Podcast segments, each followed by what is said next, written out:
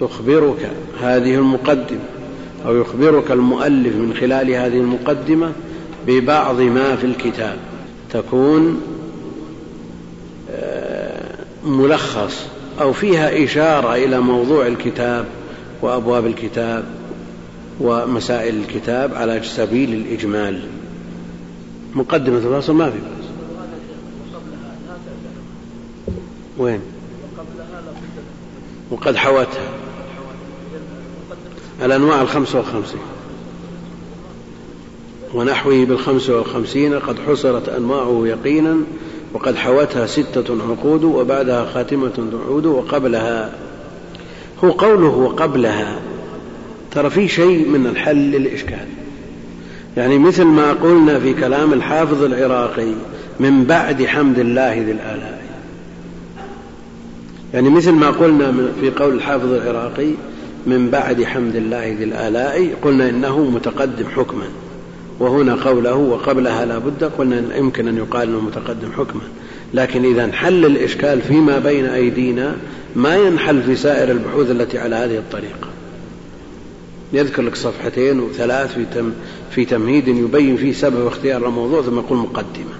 لكن آه، نعود مرة ثانية إلى خطط البحوث وإن كان هذا يعني الجدوى منه قليلة ويعوقنا لكن نختصر. آه، إذا جئنا إلى البحوث وقال مقدمة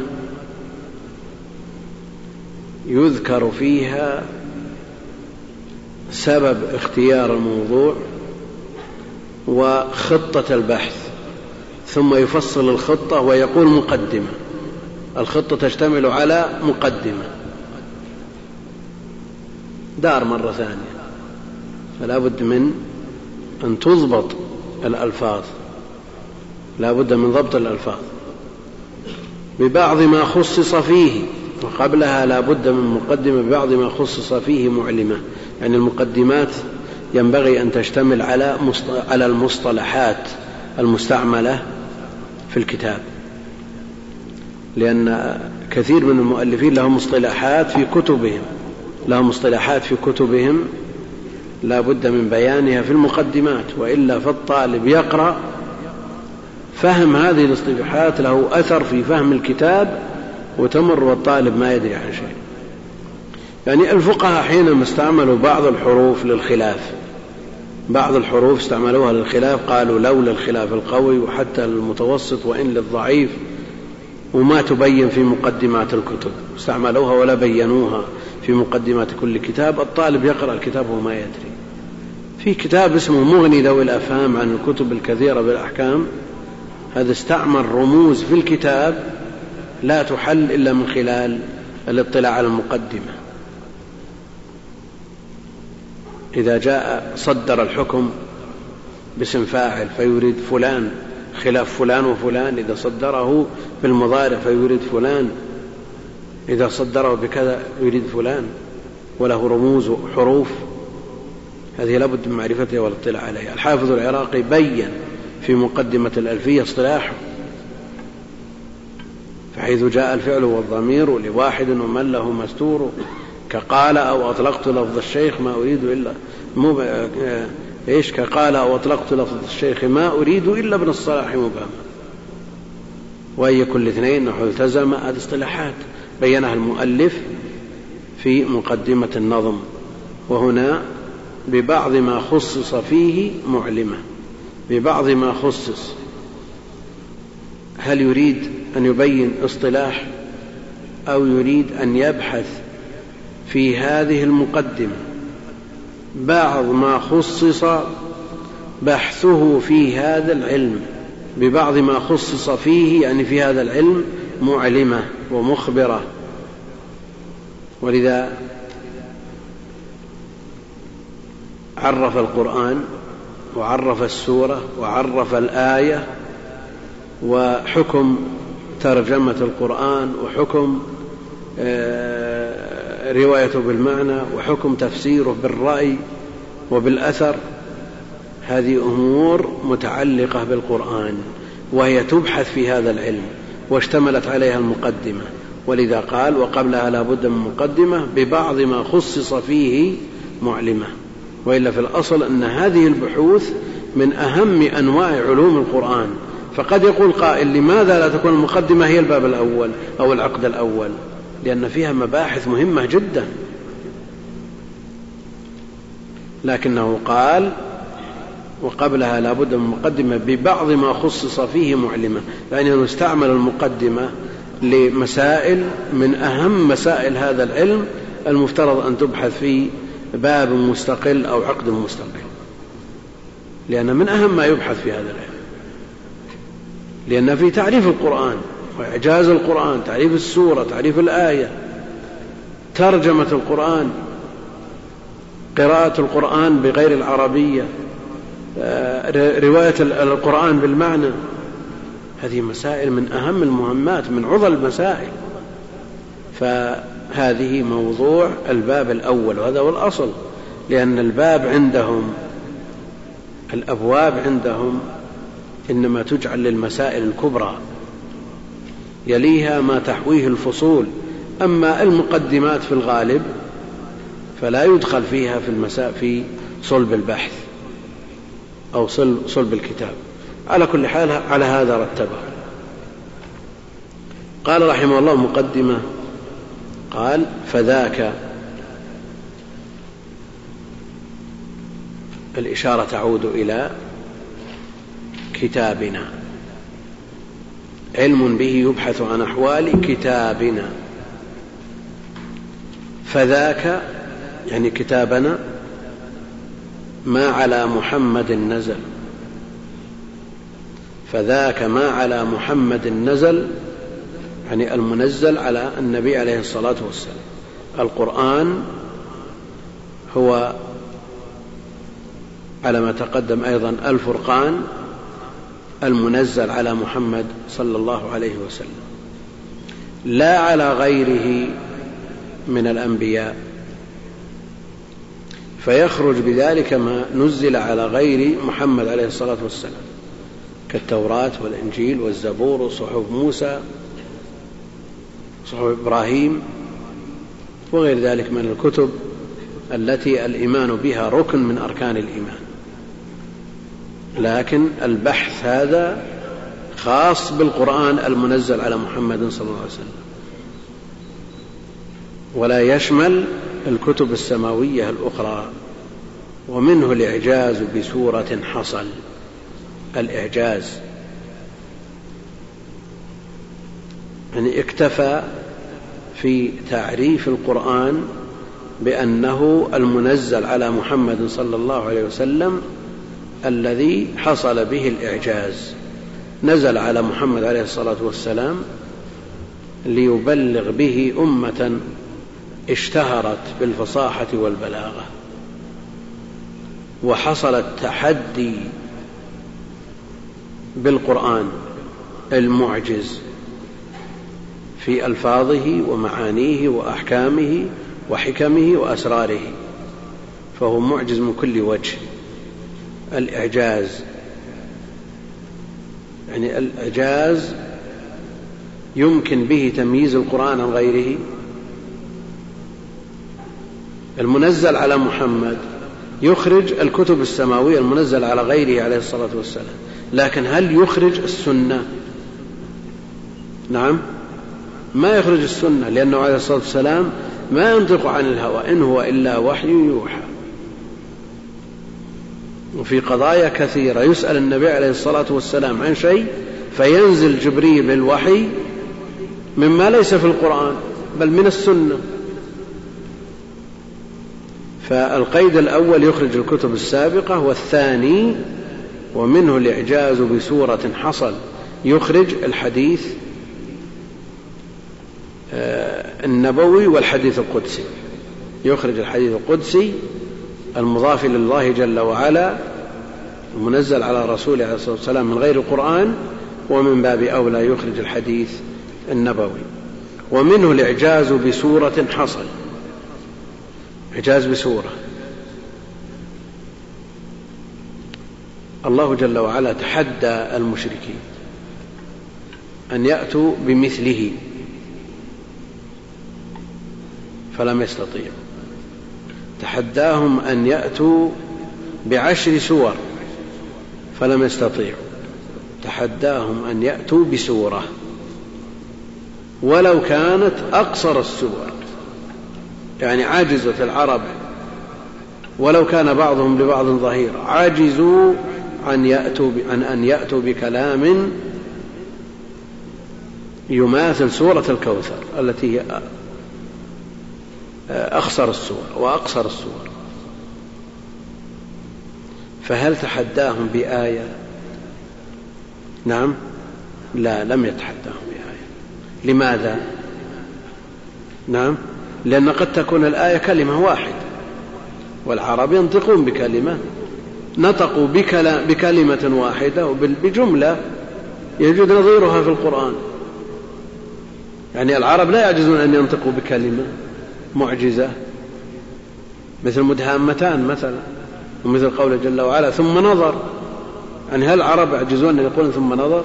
يعني ما قيلت هذه قبل القرآن لكن ومع ذلك مع كون ما تحداهم بآية هذه الآية في موضعها معجزة. لا يقوم مقامها غيرها في مقامها وإن لم يحصل التحدي بها. وبإمكانك لو كان في من غير كلام الله جل وعلا تشيل مدهامة تأتي بغيرها ما يمكن أن تؤدي المعنى الذي أدته في هذا الموضع. وقل مثل هذا في ثم نظر. فالإعجاز حاصل على كل حال. وعجزوا مع أنهم أرباب البلاغة وأصحاب الفصاحة يعني كلامهم أفصح الناس وعجزوا مع أن الله جل وعلا أقدرهم على هذه الفصاحة والبلاغة لكنهم أذعنوا وعجزوا وصرحوا بعجزهم. ولا يقال في مثل هذا مثل ما يقوله المعتزلة إنهم قادرون على ذلك لكن الله جل وعلا صرفهم عن ذلك. صرفهم عن ذلك. وإلا لو صرفوا عن ذلك ما كان تحدي. لقلنا إنه بإمكانهم أن يأتوا بمثله لكنهم عجزوا بالصرفة كما يقولون. المعري له كتاب اسمه الفصول والغايات. كتاب مواعظ. قالوا عنه إنه في بداية الأمر قال في اسمه أنه الفصول والغايات في معارضة الآيات. وهم رمي بالزندقة الرجل. ورمي بالزندقة. وعنده من عظائم الأمور ما عنده. ثم غير اسم الكتاب إلى الفصول الغايات في مواعظ البريات. لكن من قرأ هذا الكتاب عرف قيمة الكتاب ومؤلف الكتاب وعرف حقيقة العجز البشري. لو اجتمع العرب كلهم على معارضته ما استطاع. ومسيلمة الكذاب ذكر عنه شيئا يعارض به القرآن فأتى بالمضحكات. أتى بالعجائب والمضحكات. ومنه الإعجاز بسورة حصل وأقل السور ثلاث آيات. سورة الكوثر فيحصل التحدي بثلاث آيات. أو بقدرها من الآيات الطويلة. والسورة الطائفة المترجمة هذا تعريف للسورة. وهي مأخوذة من السور سور البلد لإحاطتها بجميع الآيات المذكورة تحتها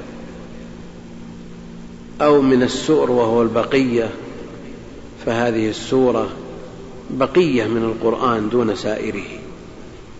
وعلى كل حال السورة الطائفة المترجمة. مترجمة شو مترجمة؟ يعني لها ترجمة لها عنوان. لها عنوان ترجمة. سورة الفاتحة سورة البقرة وبعضهم كالحجاج مثلا والحجاج رغم ما أثر عنه من ظلم ومخالفات إلا أن له عناية فائقة في القرآن. له عناية في القرآن. يقول الحجاج ويؤثر عن بعض السلف أنه لا يجوز أن تقول سورة البقرة إنما تقول السورة التي يذكر فيها البقرة. لماذا؟ لكي تتم المطابقة بين الترجمة وما ترجم عليه. إذا قلت سورة البقرة ما تشكل قصة البقرة من سورة البقرة؟ آيات. يعني واحد على خمسين من السورة. واحد على خمسين من السورة. كيف يترجم بهذه النسبة على السورة بكاملها؟ لا بد أن نقول التي تذكر فيها البقرة. هذا ما ذهب إليه من قال بهذا القول لكن هذا القول مردود لأن التعبير بسورة البقرة وسورة آل عمران وسورة كذا وسورة كذا جاء بالأحاديث الصحيحة. عن النبي عليه الصلاة والسلام. والبخاري أورد من الردود على هذا القول ما أورد ومن ذلك حديث ابن مسعود حينما رمى الجمرة ووقف طويلا وقال ها هنا وقف من أنزلت عليه سورة البقرة. سورة البقرة. والنصوص بهذا كثيرة جدا. فالقول الأول لا اعتبار به. وعلى هذا فيجوز أن نقول سورة البقرة. والسور جاء في أسمائها أحاديث. فمن هذه الأسماء ما هو توقيفي ومنها ما هو اجتهادي نظرا إلى محتوى السورة. فمثلا سورة التوبة توقيفي لكن سورة الفاضحة مثلا توقيفي ولا اجتهادي؟ اجتهادي نظرا لأنها فضحت المنافقين فسماها بعض السلف الفاضحة السورة الطائفة المترجمة. ثلاث آي لأقلها سمة. ثلاث آيات. سورة الكوثر ثلاث آيات. إنا أعطيناك الكوثر فصل لربك وانحر إن شانئك هو الأبتر ثلاث آيات. لكن هل التعداد كونها ثلاث على اعتبار أن البسملة آية منها أو على غير ذلك؟ على غير اعتبار أن البسملة آية منها. ومن أهل العلم من يرى أن البسملة آية من كل سورة من سور القرآن. ومنها من يرى أنها ليست بآية ولا في سورة واحدة من سور القرآن. ومنهم من يرى أنها آية واحدة نزلت للفصل بين السور. فالشافعي يرى أن البسملة آية من سورة الفاتح. ومنهم من يرى أنها آية من كل سورة من سور القرآن. بما في ذلك الكوثر. وتكون أربع آيات على هذا. لكنهم يجمعون على أنها ليست بآية في أول التوبة. وأنها بعض آية في سورة النمل. بعض آية في سورة النمل. هذا محل إجماع والخلاف فيما عدا ذلك. فهل هي مئة وثلاث عشرة آية أو آية واحدة أو ليست بآية أصلا؟ والخلاف معروف بين أهل العلم. ومن أقوى الأدلة الإجماع في الطرفين. الإجماع في الطرفين. كل من الطرفين ينقل إجماع. ويعتمد ويستند على إجماع. فالذي يقول هي آية بما يستدل يقول أجمع الصحابة على كتابتها في المصحف ولولا أنها آية ما جرأوا على أن يدخلوها في المصحف. والذين يقولون أنها ليست بآية اتفقوا أجمع ذكر استدلوا بالإجماع على أنها لو كانت آية لما جاز الاختلاف فيها. لما جاز الاختلاف فيها. يعني لو لو خالف شخص في حرف من القرآن المجمع عليه وش يصير مآله؟ يكفر عند أهل العلم. لأن القرآن مصون من الزيادة والنقصان. والذي يقول إنها آية نزلت للفصل بين السور وهذا المرجع عند شيخ الإسلام وجمع من أهل العلم يخرج من الإجماعين. يخرج من الإجماعين وكأن هذا أقوى الأقوال. والسورة الطائفة المترجمة ثلاث آي لأقلها سمة والآية الطائفة المفصولة. الآية. أصل أنها العلامة. والآيات لبدايتها ونهايتها علامات. فلا تمتزج بغيرها. والآية الطائفة المفصولة. من كلمات منه والمفضولة من كلمات منه آية مفصولة عن غيرها عما تقدمها وما تأخر عنها. فهي مميزة الأول والآخر. لكن قد يكون التمييز ظاهر لكل أحد وقد يخفى على بعض الناس إذا تعلقت الآية الثانية بالأولى. تعلق الصفة بالموصوف تعلق الجار والمجرور بمتعلقه. لعلكم تتفكرون في الدنيا والآخرة. نعم. وآخر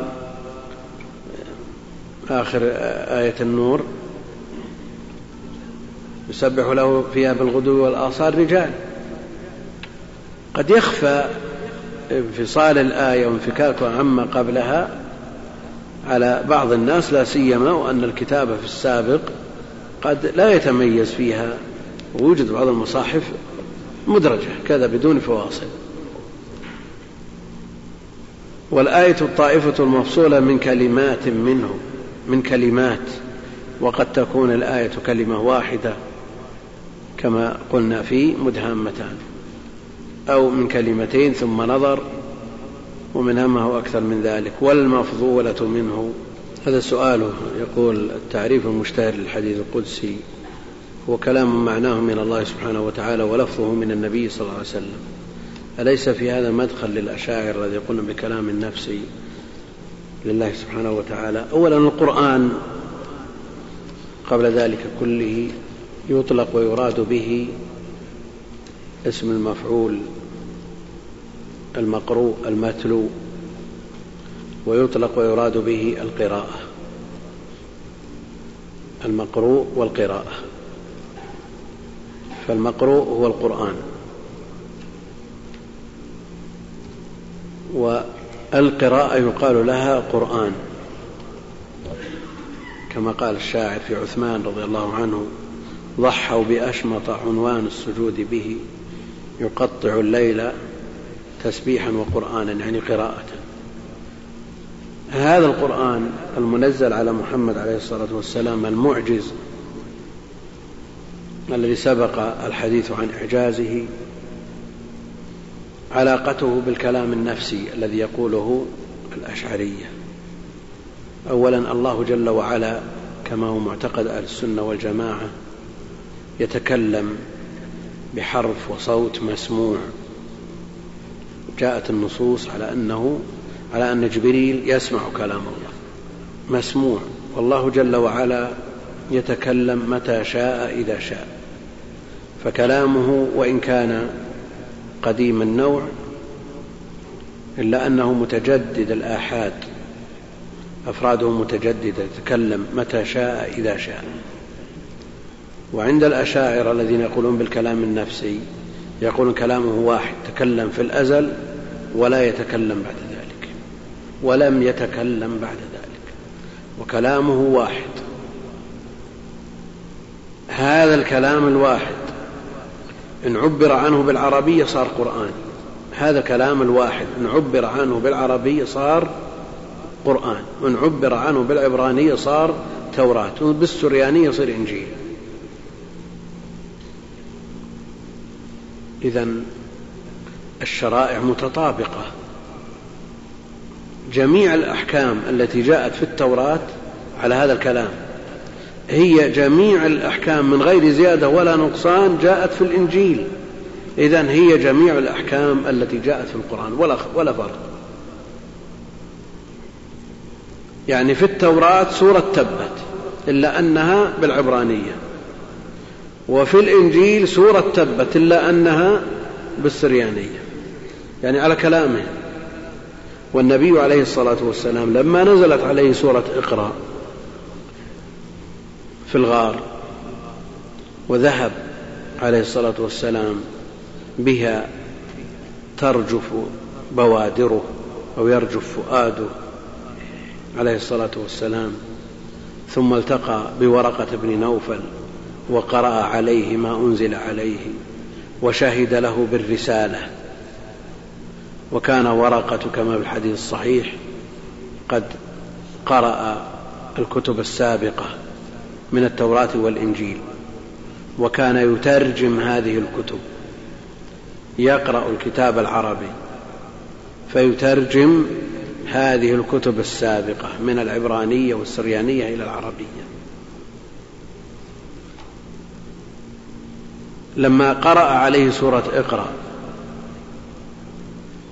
النبي عليه الصلاة والسلام قرأها بالعربية وهو يعرف العبرانية والسريانية ويعرف التوراة والإنجيل ويترجمها من لغة إلى لغة. هل قال هذا موجود عند من تقدمك من من من الرسل؟ هل سورة اقرأ موجودة في التوراة وموجودة في الإنجيل باللغات الأخرى؟ قال هذا الناموس الذي أنزل على موسى. يعني جبريل. يعني جبريل. فببداهة العقول لا يمكن أن يقول قائل أن الأحكام الموجودة في القرآن بما في ذلك ما اقتضته الحاجة المتأخرة. لأن من القرآن ما نزل بسبب واقعة يعني قصة الظهار مثلا في هلال بن أمية. أو قصة اللعان في في آه، في عويمر عجلاني مثلا. هل يقال أن هذه القصة حصلت لليهود والنصارى بلغاتهم؟ هل يمكن أن يقول هذا عاقل؟ يمكن أن يقال هذا؟ فهذا قول باطل. قول باطل. ففي التوراة ما يخصها من الأحكام وفي الإنجيل ما يخصه وفي كتابنا ما يخصه. ويستقل كتابنا بالإعجاز والحفظ. بالإعجاز والحفظ. فكتابنا محفوظ. تكفل الله بحفظه. تكفل الله بحفظه إلى قيام الساعة. إلى أن يرفع. وكتبهم استحفظوا عليها. استحفظوا عليها فلم يحفظوها. وهناك قصة ليحيى بن أكثم القاضي مع يهودي دعاه إلى الإسلام. يحيى بن أكثم القاضي دعا اليهودي إلى الإسلام فرفض وغاب سنة كامل ثم حضر على رأس الحول وأعلن إسلامه. فسأله يحيى بن أكثم عن السبب وقال إنه في هذه المدة نسخ نسخ من التوراة وحرف وقدم وأخر وزاد ونقص وباعها على اليهود في سوق الوراقين عندهم فتخطفوها واعتمدوها. ثم بعد ذلك نسخ نسخ من الإنجيل وقدم فيها وأخر وزاد ونقص وعرضها على النصارى في سوق الوراقين وفعلوا بها مثل ما فعلوا مثل ما فعل اليهود. صارت عمد عندهم. ثم عمد إلى القرآن فنسخ منه النسخ وزاد شيئا يسيرا ونقص شيئا لا يدركه إلا النظر الثاقب. فعرضها في سوق الوراقين فكل واحد يطلع على المصحف يرميه في وجهه. يقول عرفت بهذا أن هذا الدين المحفوظ. هذا الذي لا يمكن يتلاعب به المرتزقة مثل التوراة والإنجيل. لما ذكر هذا ليحيى بن أكثم ويحيى بن أكثم حج في تلك السنة وذكر القصة لسفيان بن عيينة قال يا أخي هذا منصوص عليه في كتاب في القرآن. إنا نحن نزلنا الذكر وإنا له لحافظون تولى الله حفظه فلا, فلا سلطان لأحد عليه. وفي الكتب الأخرى بما استحفظوا ولم يحفظ. أقول وجوه الرد عليهم كثيرة. ونكتفي بهذا. والآية الطائفة المفصولة من كلمات منه والمفضولة منه على القول به كتبت. والفاضل اللذ منه فيه أتت. كتبتي والفاضل اللذ منه فيه أتت. اللذ من إيش؟ أيها. من كلمات منه يعني من القرآن. والمفضولة يعني منه الفاضلة والمفضولة. على القول به يعني هل في القرآن فاضل ومفضول؟ قالوا نعم. في القرآن فاضل ومفضول. المتكلم هو الله جل وعلا بالجميع. لكن نظرا لموضوع الكلام يتفاضل. فالآيات أو السور التي تتحدث عن الله جل وعلا أفضل من الآيات التي تتحدث في الأحكام. والآيات التي تتحدث في الأحكام في العقائد مثلا أفضل من الأحكام وهكذا. وفضلا عن كونها تتحدث السورة مثلا في قصة رجل كافر كتبت وجاء في فضل قل هو الله أحد سورة الإخلاص وأنها تعدل ثلث القرآن. وجاء في فضل آية الكرسي وجاء في فضل الفاتحة وغير ذلك من السور والآيات التي جاءت بها النصوص. ولا يعني هذا تنقص بعض السور أو قلة الأجر في قراءتها. سورة تبت في كل حرف عشر حسنات كغيرها من السور. لكن هل تعدل ثلث القرآن مثل قل هو الله أحد؟ لا. ويقال في مثل هذا الخلاف مثل ما يقال في التفضيل بين الأنبياء. الله جل وعلا يقول تلك الرسل فضلنا بعضهم على بعض والنبي عليه الصلاة والسلام يقول لا تفضلوا بين الأنبياء لا تفضلوني على موسى لا تخيروا بين الأنبياء لا تفضلون على يونس بن متى. متى يقال مثل هذا؟ متى يمنع التفضيل؟ سواء كان في الآيات أو بين الرسل. إذا أدى هذا التفضيل إلى التنقص إذا تنقص المفضول يمنع. لا تفضل بين الآيات. لأن بعض الناس لا سيما من بعض الفرق المبتدعة لا يقرأ سورة تبت. ما يقرؤونها لماذا؟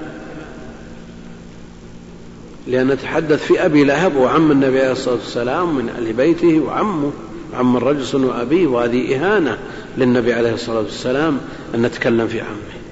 هذا عندهم. صلى الله السلامة والعافية فإذا أدى هذا إلى التنقص فيمنع التفضيل. والمفضولة والآية الطائفة المفصولة من كلمات منه من القرآن والمفضولة منه على القول به كتبت. والمفضولة منه على القول به على القول بأن فيه فاضل مفضول انتهى. والواو استنافية والمفضولة منه أي من القرآن على القول به بجواز التفضيل به كتبت. والفاضل اللذ. يقال في اللذ لا سيما في الشعر. يقال الذي اللذ. تحذف الياء. يقول ابن مالك في ألفيته من يستحضر بيتا؟ صغ من مصوغ منه للتعجب أفعل تفضيل وأبلذ منه بي فتحذف الياء للنظم. والفاضل الذ منه فيه أتت منه من القرآن فيه أي في الله جل وعلا. أتت بغير لفظ العربي بغير لفظ العربي تحرم قراءة وأن به يترجم. بغير اللفظ العربي. هل تجوز قراءة القرآن بغير العربية؟ بغير لفظ العربي تحرم قراءة. تحرم قراءة القرآن بغير العربية لكن هل يمكن قراءة القرآن بغير العربية؟ عموم الترجمة لأي كلام. هل هناك ترجمة حرفية؟ هل لا ممكنة ولا غير ممكنة؟ لا دعنا من من كونها لكن هل هل هي ممكنة ولا غير متصورة؟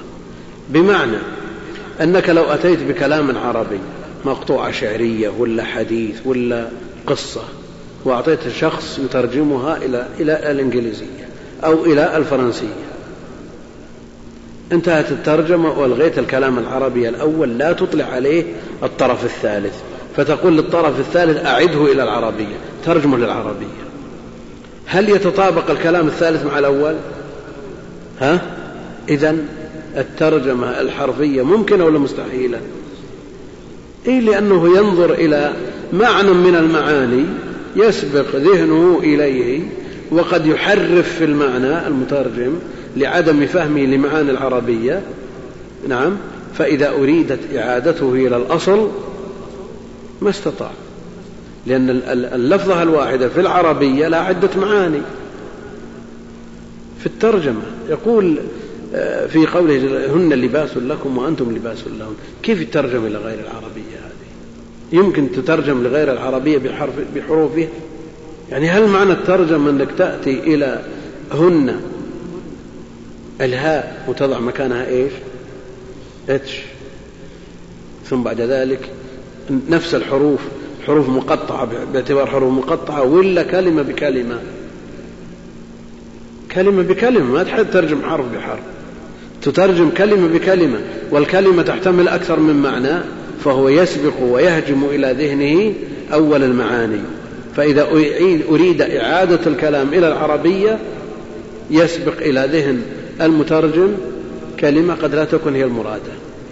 فقال المترجم في قوله جل وعلا هن لباس لكم وأنتم لباس لهن قال أنت بنطلون الله وهي بنطلون لك. يمكن هذا. نقول الترجمة الحرفية مستحيلة فلا يبقى إلا ترجمة المعاني. وترجمة المعاني القراءة بترجمة المعاني لا سيما بالتعبد بالقراءة وترتيب الآثار عليها وتصحيح العبادات بها لا تمكن لأنها لا يمكن الترجمة إلا بتجاوز مرحلتين قراءة معنى وبغير العربي ولذا يحرمون أيضا قراءة القرآن بالمعنى. إذا أجازوا رواية السنة رواية الحديث بالمعنى إذا أجاز الجمهور ذلك وتجويزه للحاجة والحاجة والضرورة داعية إلى ذلك وكتب السنة شاهدة بذلك. القصة الواحدة تذكر على أوجه على ألفاظ مختلفة لكن المعنى والمحتوى واحد وجماهير أهل العلم على جواز الرواية بالمعنى. لكن إذا قلنا مثل هذا في الحديث هل يمكن أن نقول مثل هذا الكلام في القرآن المنزل المتعبد بلفظه؟ لا يمكن. ولذا يحرم ترجمته لأنها نوع أو فرع عن قراءته بالمعنى. فإذا كانت قراءته بالمعنى لا تجوز فقراءته بغير العربية من باب أولى. من باب أولى. وما أدري أن المسألة مسألة استظهار. يعني هل يمكن ترجمة الحرفية ممكنة ولا غير ممكنة؟ يقول الترجمة الحرفية حرام وترجمة المعنى جائزة وأجازوها وترجموا المعاني. أنا أقول من الأصل الترجمة الحرفية مستحيلة. يعني اللي ما له مرادف. اللي ما له مرادف يمكن. لكن الألفاظ التي لها مرادف ما يمكن. لأن المترجم يسبق إلى ذهنه معنى قد لا يسبق إلى المترجم الثاني الذي يريد إعادته العربية. بغير لفظ العربي تحرم قراءة وأن به يترجم. يعني الأمور المتعبد بها لا يجوز قراءتها بغير العربية كالقراءة في الصلاة. أذكار الصلاة. التكبير التسبيح وغير ذلك مما يقال التشهد في الصلاة لا بد من أن يقال بالعربية. لا بد أن يكون بالعربية. ومنهم من يقول إذا لم يستطع تعلم العربية فيأتي به بلغته أحسن من لا شيء. لكن هذه ألفاظ متعبدة. خطبة الجمعة. لا يجوز أن تكون بغير العربية. نعم للخطيب أن يترجم بعض الجمل أو بعض الكلام. وإن كان هذا بعد نهاية الصلاة كان أولى. المقصود أن العبادات توقيفية. ولذا قال بغير لفظ العربي تحرم قراءة وأن به يترجم. وهذه فتنة وقعت قبل سبعين أو ثمانين سنة وألف فيها مصنفات كثيرة وردود من, من أطراف متعددة في حول ترجمة معاني القرآن الكريم. لكن الآن استقر على على الجواز وترجم ونفع الله به نفعا عظيما. كذاك بالمعنى كذاك بالمعنى يعني تحرم قراءته كذلك بالمعنى. وأن يفسر بالرأي لا تأويله فحررا تفسير بالرأي حرام. والتأويل جائز. الفرق بينهما أنك افترضت المسألة في شخصين. شخص لا علاقة له بالقرآن ولا علاقة له بتفسير القرآن ولا قرأ عن أئمة سلف هذه الأمة ولا عن أئمتها فيما يتعلق شخص خام. ما يعرف من القرآن شيء. فتعطيه آية أو سورة تقول فسر. ما عنده شيء يعتمد عليه ولا يركن إليه. هذا تفسيره بالرأي. لكن لو افترضت أن شخص له عناية بالقرآن فائقة وقرأ من التفاسير ما يؤهله لأن يرجح بين الأقوال وصار رأيه في فهم هذه الآية يختلف عن فهم ابن كثير وابن جرير وابن آه، ابن كثير وابن جرير والقرطبي وغيرهم من المفسرين.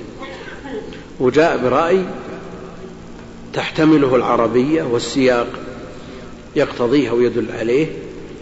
ولو لم يوجد له سلف بين لكن هذا الشخص له عناية له دراية ودربة في تفسير القرآن لأن فهم النصوص يحتاج إلى دربة.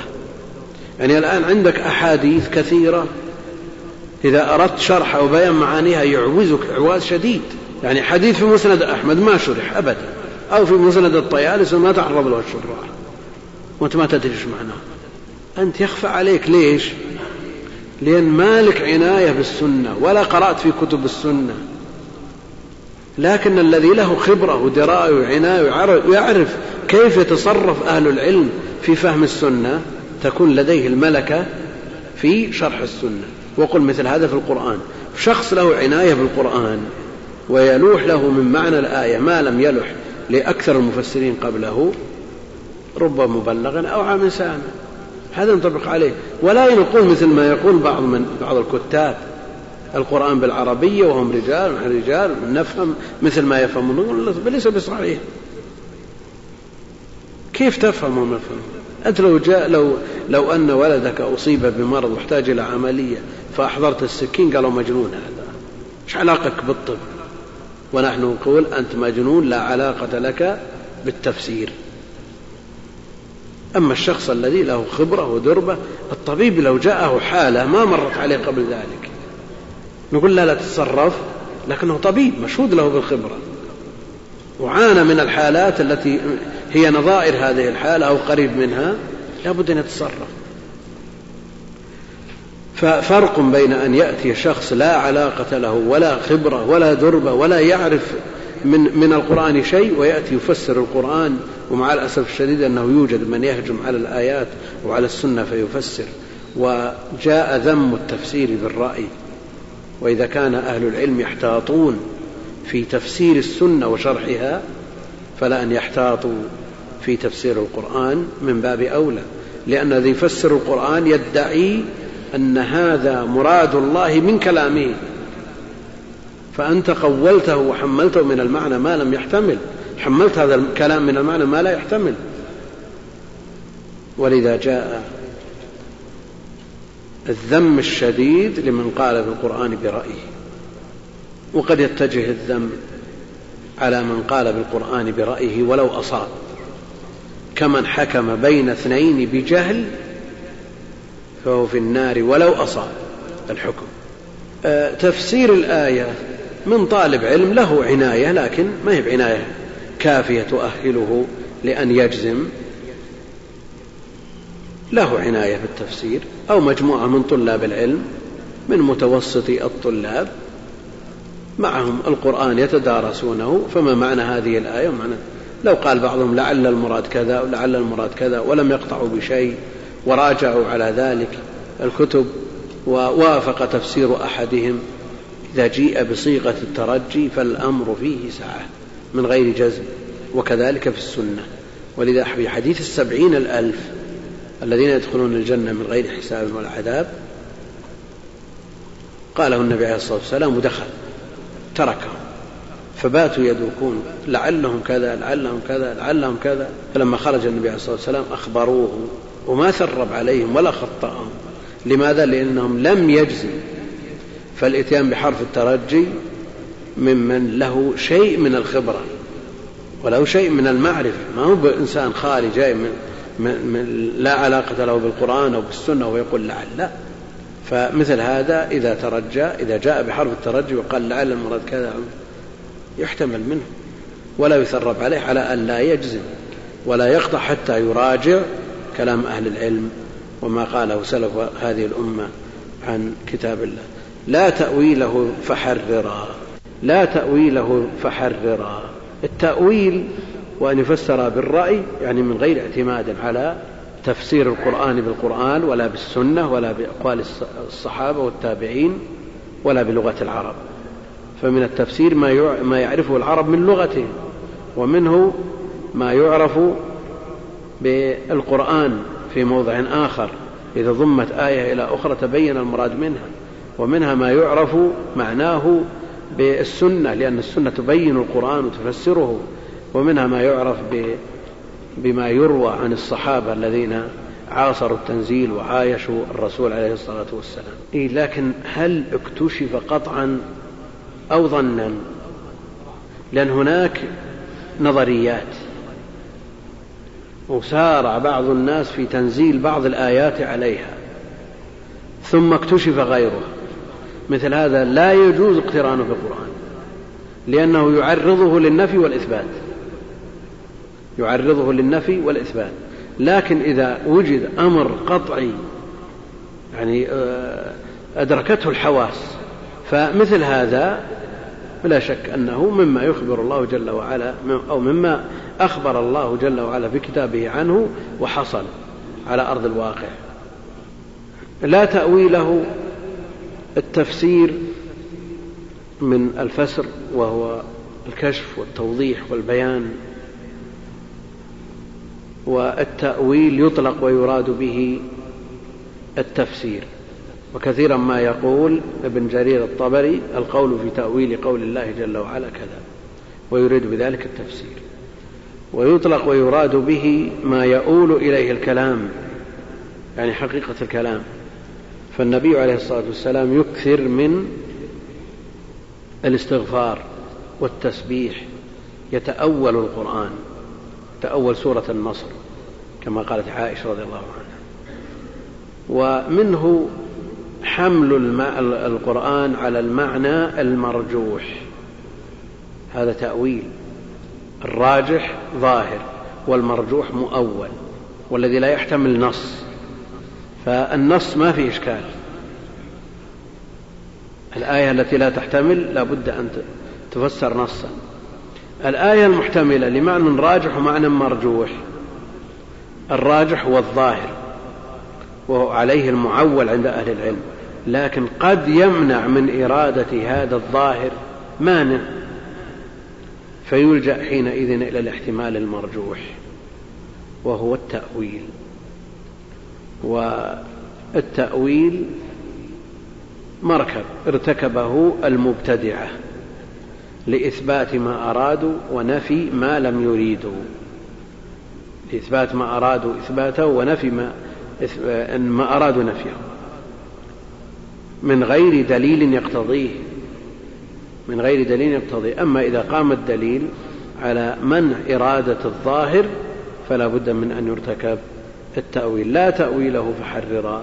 يعني عند اقتضاء الحاجة إليه. لا متى متى نسلك هذا المسلك؟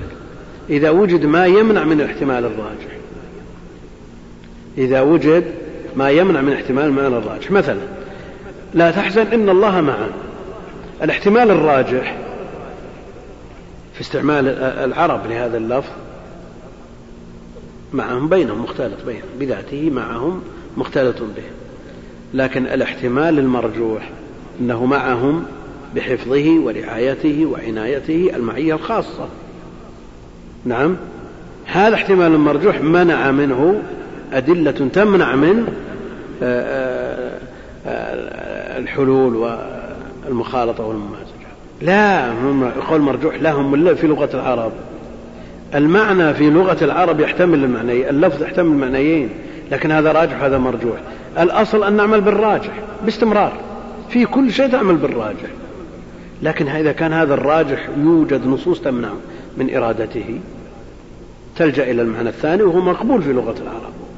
ما تأتي بلفظ مبتكر لا, لا سلف لك به وتقول احتمال مرجوح لا. بسم الله الرحمن الرحيم.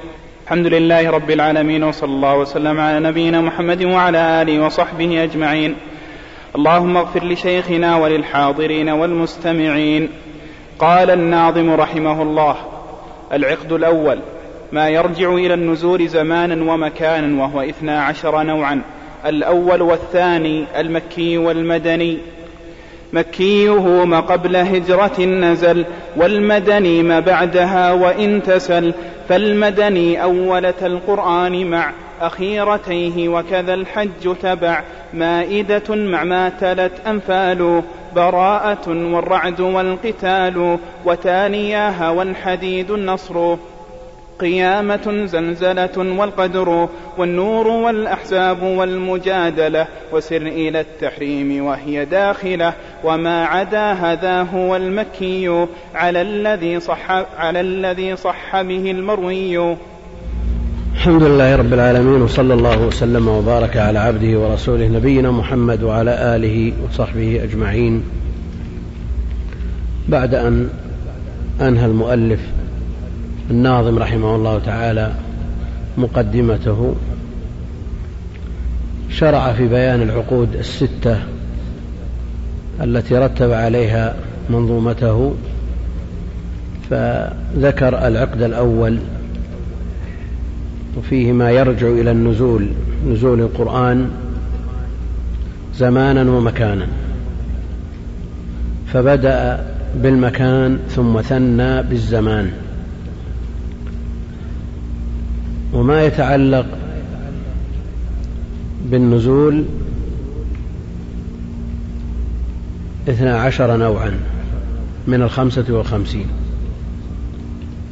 الأول والثاني المكي والمدني. المكي والمدني. واختلف في المراد بالمكي والمدني. فمنهم من يقول المكي ما نزل بمكة. والمدني ما نزل بالمدينة. وعلى هذا القول يثبت من القرآن ما ليس بمكي ولا مدني. ما ليس بمكي ولا مدني. مما نزل خارج مكة والمدينة. والقول الثاني أن المكي ما نزل قبل الهجرة. ما نزل قبل الهجرة. ولو نزل خارج مكة. والمدني ما نزل بعد الهجرة. ولو نزل بمكة. وهذا هو المرجح عند أهل العلم لأنه هو الذي ينضبط. لأن العبرة بالزمان العبرة بالزمان زمان النزول. وما قبل الهجرة يسمى مكي وما بعدها يسمى مدني. لا فائدة كبيرة من معرفة مكان النزول. إنما الفائدة في معرفة زمانه الذي يترتب عليه معرفة المتقدم من المتأخر وبه يتوصل إلى القول بالنسخ عند التعارض وعدم إمكان الجمع.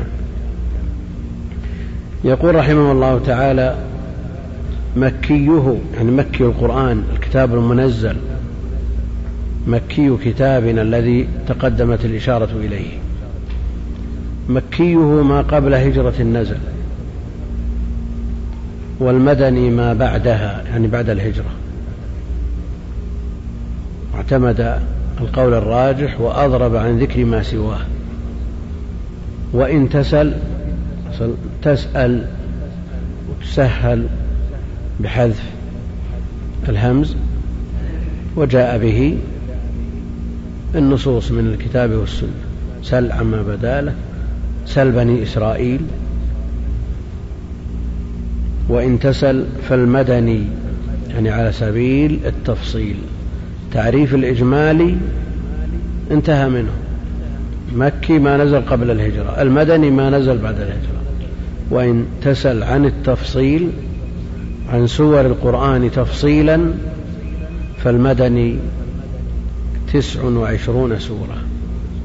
تسع وعشرون سورة. والمكي خمس وثمانون سورة.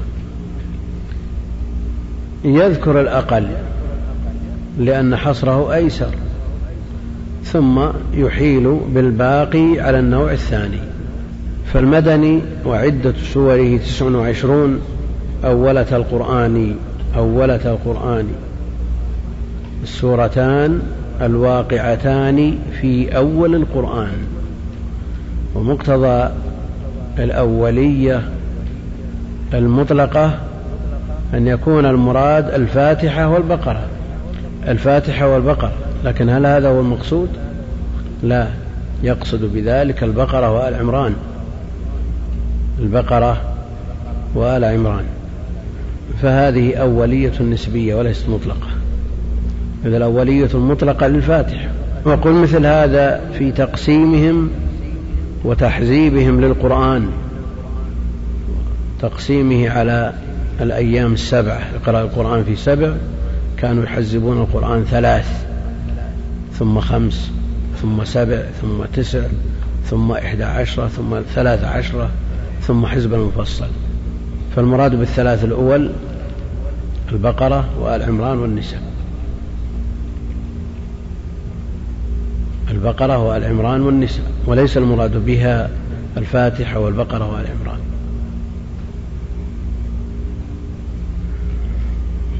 فالمدني أولة القرآن مع أخيرتيه المعوذتين.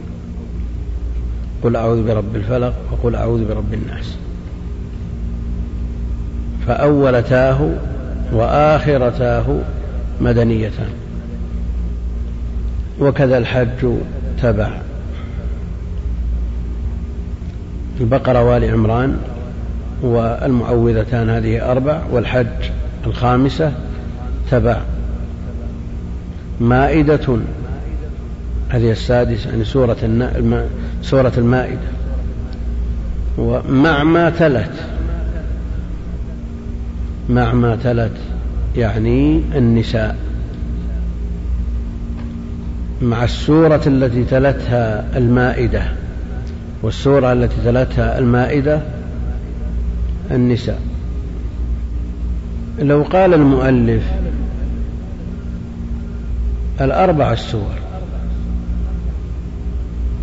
البقرة وآل عمران والنساء والمائدة. ألا يكون أخسر؟ يكون أخسر. والآن فرقها. أولة القرآن مع أخيرتيه وكذا الحج تبع. مائدة مع ما تلت المائدة والنساء. هذا فيه تشويش في الترتيب. لكن لو ذكر الأربع السور مع ما تلت أنفال معطوفة. الأنفال مع حذف حرف العطف. وحذف حرف العطف مع نية العطف معروف في اللغة وجاء به الحديث تصدق أحدكم بديناره بدرهمه بصاعه بمده؟ نعم هذا مراد به العطف لكن مع حذف الحرف. مع ما تلت أنفال أنفال السورة الثامنة. من التسع والعشرين. براءة معطوف أيضا مع حذف حرف العطف والرعد والقتال. والرعد والقتال. البراءة التاسعة والرعد العاشرة والقتال التي هي سورة محمد صلى الله عليه وسلم الحادية عشرة. وتالياها. وتالياها. تاليا القتال. الفتح والحجرات الثانية عشرة والثالثة عشرة. والحديد النصر الحديد الرابعة عشرة والنصر الخامسة عشرة. قيامة السادسة عشرة. قيامة. كذا في النظم تبعا لأصله. والصواب قيمة وليست قيامة. لماذا؟ لأن القيامة مكية بالإجماع والقيمة مدنية عند الجمهور مدنية عند الجمهور. لم يكن الذين كفروا. هذه مدنية عند الجمهور. أما سورة القيامة لا أقسم بيوم القيامة هذه مكية. السادسة عشرة والسابعة عشرة زلزلة إذا, زل إذا زلزلت. الزلزلة والقدر هي الثامنة عشرة. إنا أنزلناه في ليلة القدر. والنور هي التاسعة عشرة. والأحزاب العشرون والمجادلة الحادية والعشرون. وسر إلى التحريم. سر إلى التحريم سر من المجادلة إلى التحريم. يعني الجزء الثامن والعشرون كله مدني ولا مكي؟ مدني. سر من المجادلة إلى التحريم. وفيه الحشر والممتحنة والصف والجمعة والمنافقون والتغابن والطلاق والتحريم هي التاسعة والعشرون. هي الأخيرة. هذا كله مدني. وسر إلى التحريم وهي داخلة. لماذا قال وهي داخلة؟ للخلاف في دخول الغاية. لئلا يقول أن التحريم ليست داخلة في المغيى ولذلك نص عليها. وهي داخلة في المغيى وهي التاسعة والعشرون. ولا تخلو هذه السور من خلاف لكن هو هذا هو المرجح وهو قول الجمهور. على أن في السور المكية آيات مدنية وفي السور المدنية بعض الآيات المكية. ويقول أهل العلم أن الذي لا يعرف المكي من المدني ولا يعرف الآيات المكية في السور المدنية والعكس لا يجوز له أن يتعرض لتفسير القرآن. وهذا من الشرائط التي يشترطها أهل العلم في من يتصدى للتفسير. وهي داخلة وما عدا هذا هو المكي. سبق أن قلنا إن عدد السور المكية خمس وثمانون سورة. على الذي صح به المروي. على الذي صح به المروي. وهناك خلاف في بعض السور التي ذكرت في المدني عند بعض أهل العلم أنها مكية. من أهل العلم من يقول النساء والرعد والحديد والحج والصف والتغابن والقيامة على حد قوله والمعوذتان مكيات. قيامة صوبنا أنها القيمة والأصح والأرجح أنها مدنيات. وبالمقابل من الخمس والثمانين المرجح أنها مكيات قيل في الرحمن والإنسان والإخلاص والفاتحة من المدني.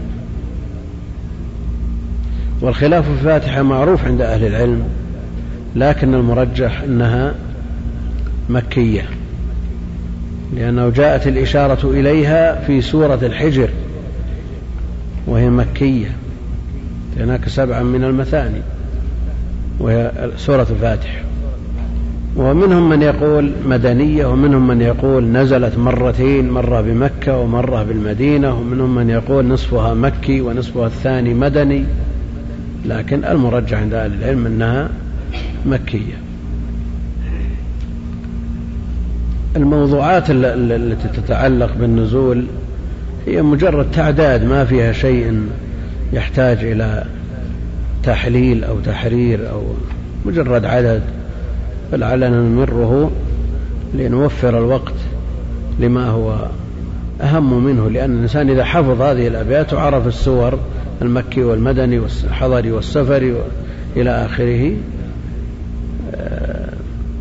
سهل عليه الأمر إن شاء الله تعالى. نعم. ثابكم الله. النوع الثالث والرابع الحضري والسفري من آي القرآن. والسفر كآية التيمم مائدة بذات جيش فاعلمي أو هي بالبيداء ثم الفتح في. كراعن الغميم كراعن, كراعن الغميم يا من يقتفي وبمن اتقوا وبعد يوما وترجعون أول هذا الختما ويوم فتح آمن الرسول لآخر السورة يا سؤول. ويوم بدر سورة الأنفال مع هذان خصمان وما بعد تبع. إلى الحميد ثم إن عقبتم فعاقبوا بمثل ما عقبتم بأحد وعرفات رسموا اليوم أكملت لكم دينكم وما ذكرنا هنا اليسير والحضر وقوعه كثير. بعد ذلك ذكر الناظم رحمه الله تعالى النوع الثالث والرابع وهذه الأنواع التي يذكرها متقابلة. أنواع متقابلة. مكي يقابله المدني. الثالث يقابله الرابع حضري وسفري. والخامس يقابله السادس وكذا السابع والثامن. يقول في النوع الثالث والرابع الحضري والسفري من آية القرآن. يعني ما نزل في الحضر في حال الإقامة وما نزل في السفر. في أسفاره عليه الصلاة والسلام للغزو أو للحج أو للعمرة. هذه أسفاره عليه الصلاة والسلام. ما كان عنده أسفار نزهة. عنده أسفار عبادة. والسفري منسوب إلى السفر من الإسفار وهو البروز والوضوح. منه أسفر الصبح إذا أظهر الأشياء ومنه السفر لبروز المسافر عن بلده ومنه السفور لإبراز المرأة شيئا مما يجب عليها تغطيته فالسفر كآية التيمم. مائدة بذات الجيش. آية التيمم التي في المائدة. لأن هناك آية للتيمم في سورة النساء. المقصود بالآية التي نزلت في السفر آية المائدة. نزلت بذات الجيش وموضع وراء ذي الحليفة قرب المدينة. بذات جيش فاعلمي. أو هي بالبيداء. في طرف ذي الحليفة والتي قال عنها ابن عمر بيداؤكم التي تكذبون فيها على رسول الله صلى الله عليه وسلم لأنه جاء في الأحاديث الصحيحة أن النبي عليه الصلاة والسلام أهل لما علا على شرف البيداء وهي من ذي الحليفة في طرفها. مائدة السفر كآية التيمم مائدة إعرابها إعراب مائدة منصوب بنزع الخاف يعني بآية التيمم كآية التيمم الواقعة في المائدة مائدة بذات جيش فاعلمي آية التيمم نزلت أثناء قفوله عليه الصلاة والسلام من غزوة بني المصطلق. سنة أربع أو خمس أو ست على أقوال.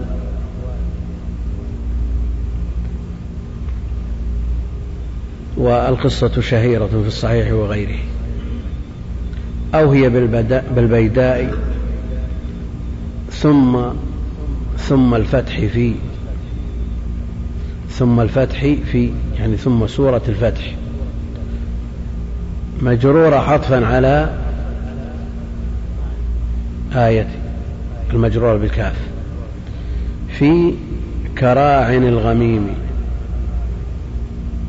كراعن الغميم. كراع الغميم. كراع الغميم. طرف الغميم. لأن كراع الشيء طرفه. كراع الشيء طرفه والغميم قريب من مكة. بينه وبين مكة نحو ثلاثين ميلا. وبينه وبين المدينة مئة وسبعين أو أكثر من الأميال. كراع الغميم. الآن قلنا كراع أو كراع. الغميم كراع مضاف والغميم مضاف إليه. وهنا نون المضاف. هل هذه إضافة؟ مع أن المضاف يجب حذف التنوين منه. نونا تل الإعراب أو تنوينا مما تضيف احذف كطور سينا. يجب حذفه. وهنا قال كراع الغميم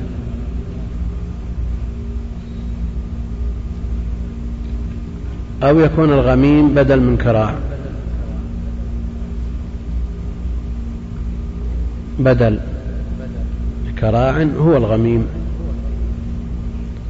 لأن مضبوطة بكسر الطرفين كسر مع التنوين كراع ولا بد من التنوين وإلا ينكسر البيت. والغميم الأصل أنه مضاف إليه. طرف الغميم كراع الغميم مضاف مضاف إليه. فلما لم يحذف التنوين؟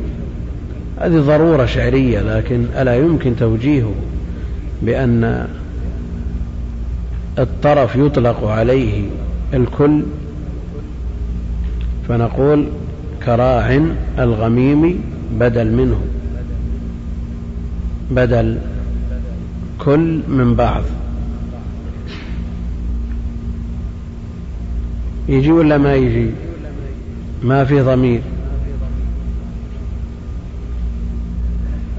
لكن صيانة النظم من المخالفة الظاهرة وحذف الضمير آه، قد يرد به. في مثل هذه الحالة قد تحوج إليه الضرورة خلاف التنوين. التنوين قبيح في المضاف. كراع الغميم يا من يقتفي. يا من يقتفي يا من يتبع. يا من يتبع. اعرف ما ذكر. والحاجة إليه ماسة. وبمنى اتقوا. وبمنى مع حذف التنوين للوزن. وبمنى اتقوا. وبعد يوما وترجعون أو لهذا الختم. وبمن اتقوا وبعد يوما وترجعون أو لهذا الختم. يعني نزل بمنى قول الله جل وعلا واتقوا يوما ترجعون فيه إلى الله. ترجعون فيه إلى الله. إلى آخر إلى ختم الآية. إلى ختم الآية. اتقوا يوما ترجعون فيه إلى الله ثم توفى كل نفس ما كسبت. إيش؟ وهم لا يظلمون. إلى آخر إلى ختم الآية. ويوم فتح آمن الرسول. ويوم فتح آمن الرسول لآخر السورة يا سؤول. نزل يوم الفتح أواخر سورة البقرة. آمن الرسول بما أنزل إليه من ربه والمؤمنون. إلى آخر السورة. يا سؤول يعني يا من يفترض فيه أنه طالب أنه طالب علم وحريص على مثل هذه العلوم ومن شرطه أن يكون سؤولا لا خجولا. لكن السيوطي لم يقف على هذا أو لهذا على دليل وإنما قلد فيه. ويوم بدر يعني ونزل في يوم بدر سورة الأنفال كلها مع هذان خصمان مع آية هذان خصمان وما بعد تبع. إلى الحميد يعني إلى قوله جل وعلا الحميد. هذان خصمان اختصموا في ربهم فالذين كفروا قطعت لهم ثياب من نار إلى آخره إلى قوله جل وعلا الحميد. ثم آية إن عاقبتم فعاقبوا. يعني في آخر سورة إلى آخر سورة النحل. عاقبتم فعاقبوا بمثل ما عوقب مثل ما عوقبتم به ولئن صبرتم لهو خير للصابرين. ثم إن عاقبتم فعاقبوا بمثل ما عوقبتم. إلى آخر السورة. هذه نزلت متى؟ بأحد. نزلت بأحد. والقصة معروفة. لما مثل المشركون بحمزة عم النبي عليه الصلاة والسلام ذكر أنه عليه الصلاة والسلام سوف يمثل بسبعين منهم. فنزل قول الله جل وعلا وإن عاقبتم فعاقبوا بمثل ما عوقبتم به. ولئن صبرتم يعني ما عاقبتم بالمثل لهو خير للصابرين. إلى آخر السورة هذه نزلت بأحد. وعرفات يعني نزل بعرفات في حجة الوداع. وعرفات رسموا يعني بعرفات في حجة الوداع كتبوا كتبوا نزول قوله تعالى. نزول قوله تعالى اليوم أكملت لكم دينكم. اليوم أكملت لكم دينكم وفي الصحيح من حديث عمر أن اليهود قالوا للنبي عليه الصلاة والسلام اليهود قالوا لعمر رضي الله تعالى عنه لو علينا نزلت هذه الآية لاتخذنا اليوم الذي نزلت فيه عيدا. اليوم أكملت لكم دينكم وأتممت عليكم نعمتي ورضيت لكم الإسلام دينا. فقال عمر لقد علمت اليوم والمكان الذي نزلت فيه هذه الآية. نزلت في يوم عرفة في حجة الوداع.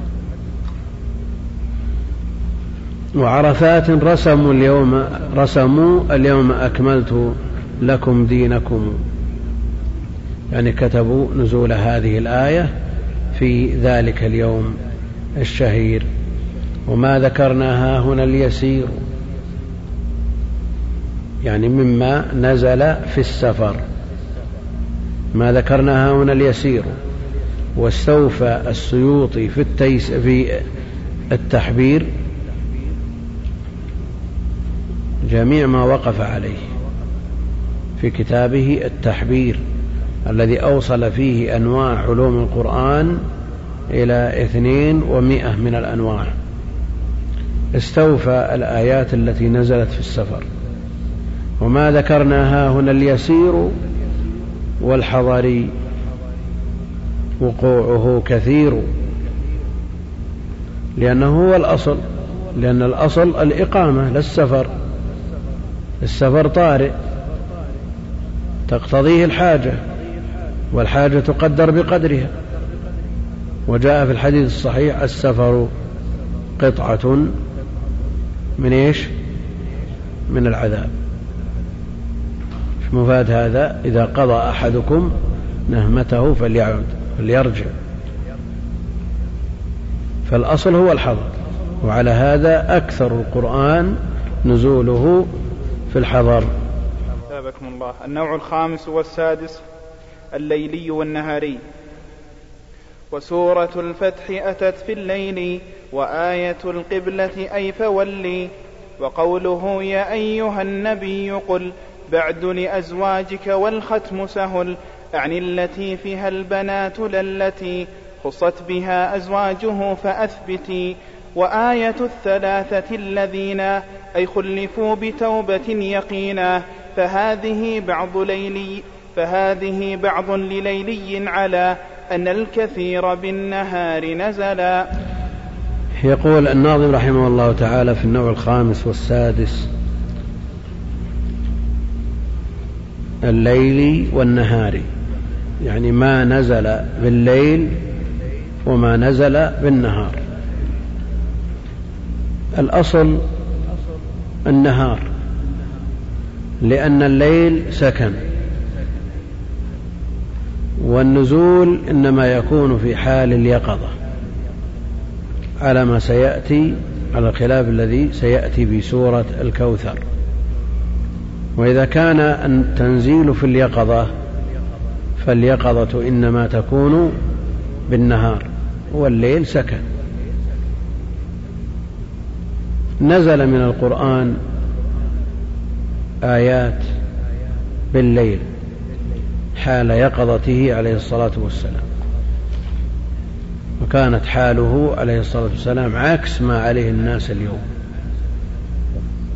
عكس ما عليه الناس اليوم. اليوم هذه الأيام الليل هو وقت الاستيقاظ والنهار هو وقت النوم وهذا قلب للسنن الإلهية. النبي عليه الصلاة والسلام كان يكره الحديث بعده بعد صلاة العشاء. كما أنه عليه الصلاة والسلام يكره النوم قبله. تبعا لذلك يكون أكثر القرآن نزولا إنما هو بالنهار كما أشار إليه الناظم في آخر الفصل. وهذا التقسيم باعتبار الزمان. يقول رحمه الله تعالى وسورة الفتح أتت في الليل. وسورة الفتح أتت في الليل.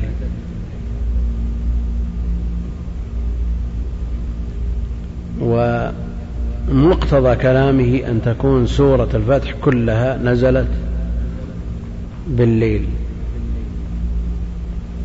لكن الوارد إلى قوله جل وعلا صراطا مستقيما. وأنزلت سورة الفتح بعد منصرفه من الحديبية. بعد منصرفه من الحديبية. وسميت الحديبية فتح لما ترتب عليها من خير عظيم للدعوة. فصارت هي الفتح الحقيقي. إنا فتحنا لك فتحا مبينا. ومنهم من يقول أن الفتح هو فتح مكة وهو المراد بالآية. والتعبير عنه بالماضي لتحقق وقوعه. كما في قوله جل وعلا أتى أمر الله. والفتح فتح مكة. والآية والسورة نزلت قبل فتح مكة. ومنهم من يقول أن الحديبية مقدمة للفتح. ومقدمة الفتح فتح. على كل حال مطلع هذه السورة نزل بالليل لقد أنزل إلي علي الليلة قرآنا ثم ذك فتلا إلى قوله جل وعلا صراطا مستقيما في الليل وآية القبلة وآية القبلة أي فولي وآية القبلة أي فولي. على الخلاف بين العلماء تبعا لما جاء في الأحاديث في أول صلاة صلاها النبي صلى الله عليه وسلم إلى مكة إلى الكعبة. آية القبلة قد نرى تقلب وجهك في السماء فلنولينك قبلة ترضاها فول وجهك شطر المسجد الحرام حولت القبلة. وكان النبي عليه الصلاة والسلام يتشوف إلى هذا التحويل. فصلى بعد أن نزلت عليه هذه الآية إلى الكعبة بدلا من الصلاة إلى بيت المقدس. وكان النبي عليه الصلاة والسلام بعد هجرته يصلي إلى بيت المقدس ستة عشر أو سبعة عشر شهرا ثم حولت القبلة إلى الكعبة. فمنهم من رجح أن أول صلاة صلاها النبي عليه الصلاة والسلام هي صلاة الصبح. وعلى هذا يكون نزول الآية بالليل ولا بالنهار؟ بالليل. ومنهم من يقول أن أول صلاة صلاها هي صلاة العصر. وأما صلاة الصبح فهي الصلاة في قبى صلاة أهل قبى الذين مر بهم الصحابي الذي صلى مع النبي عليه الصلاة والسلام قبل ذلك وأخبرهم بأن القبلة حولت إلى الكعبة فاستداروا كما هم. يكون بلوغهم الخبر في وقت أو في أثناء صلاة العصر وإذا كان هذا بالنسبة لأهل قبى فالنبي عليه الصلاة والسلام صلىها قبل ذلك لأن هذا الصحابي صلاها مع النبي عليه الصلاة والسلام. إذا كان أهل قبى صلوها الصبح وجاءهم الجائي ممن صلى مع النبي عليه الصلاة والسلام وأخبرهم فيكون صلاها مع النبي عليه الصلاة والسلام العصر. وحينئذ تكون الآية نزلت ليلا ولا نهارا. نهارا. لا يعقل أنها تنزل بالليل ولا يصلي النبي عليه الصلاة والسلام إلى الكعبة إلا صلاة العصر. لا يمكن أن يحصل هذا. فولي وجهك ثم يصلي إلى بيت المقدس ما يمكن.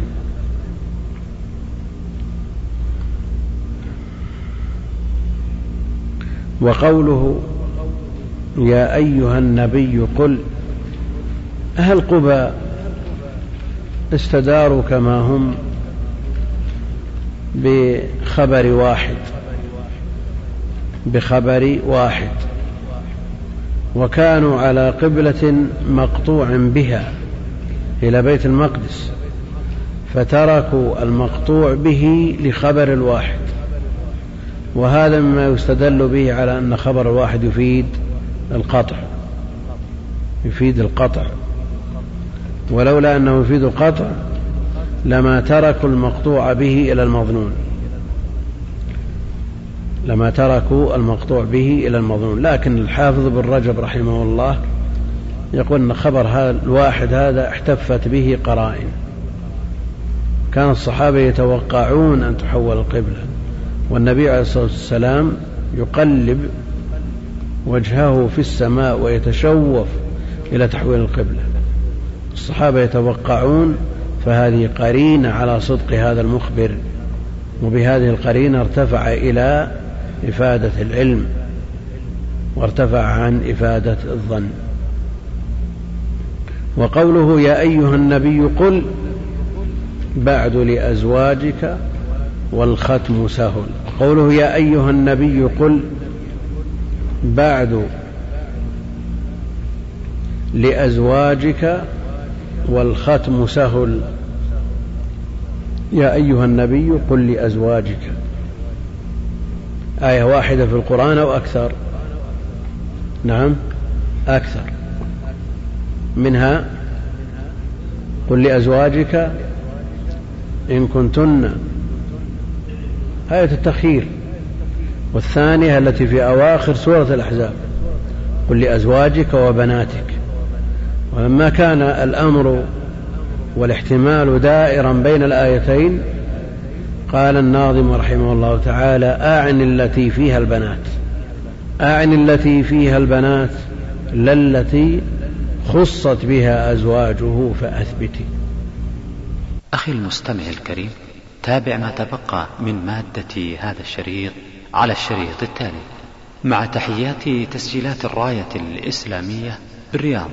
هاتف رقم أربعة تسعة واحد واحد تسعة ثمانية خمسة. والسلام عليكم ورحمة الله وبركاته.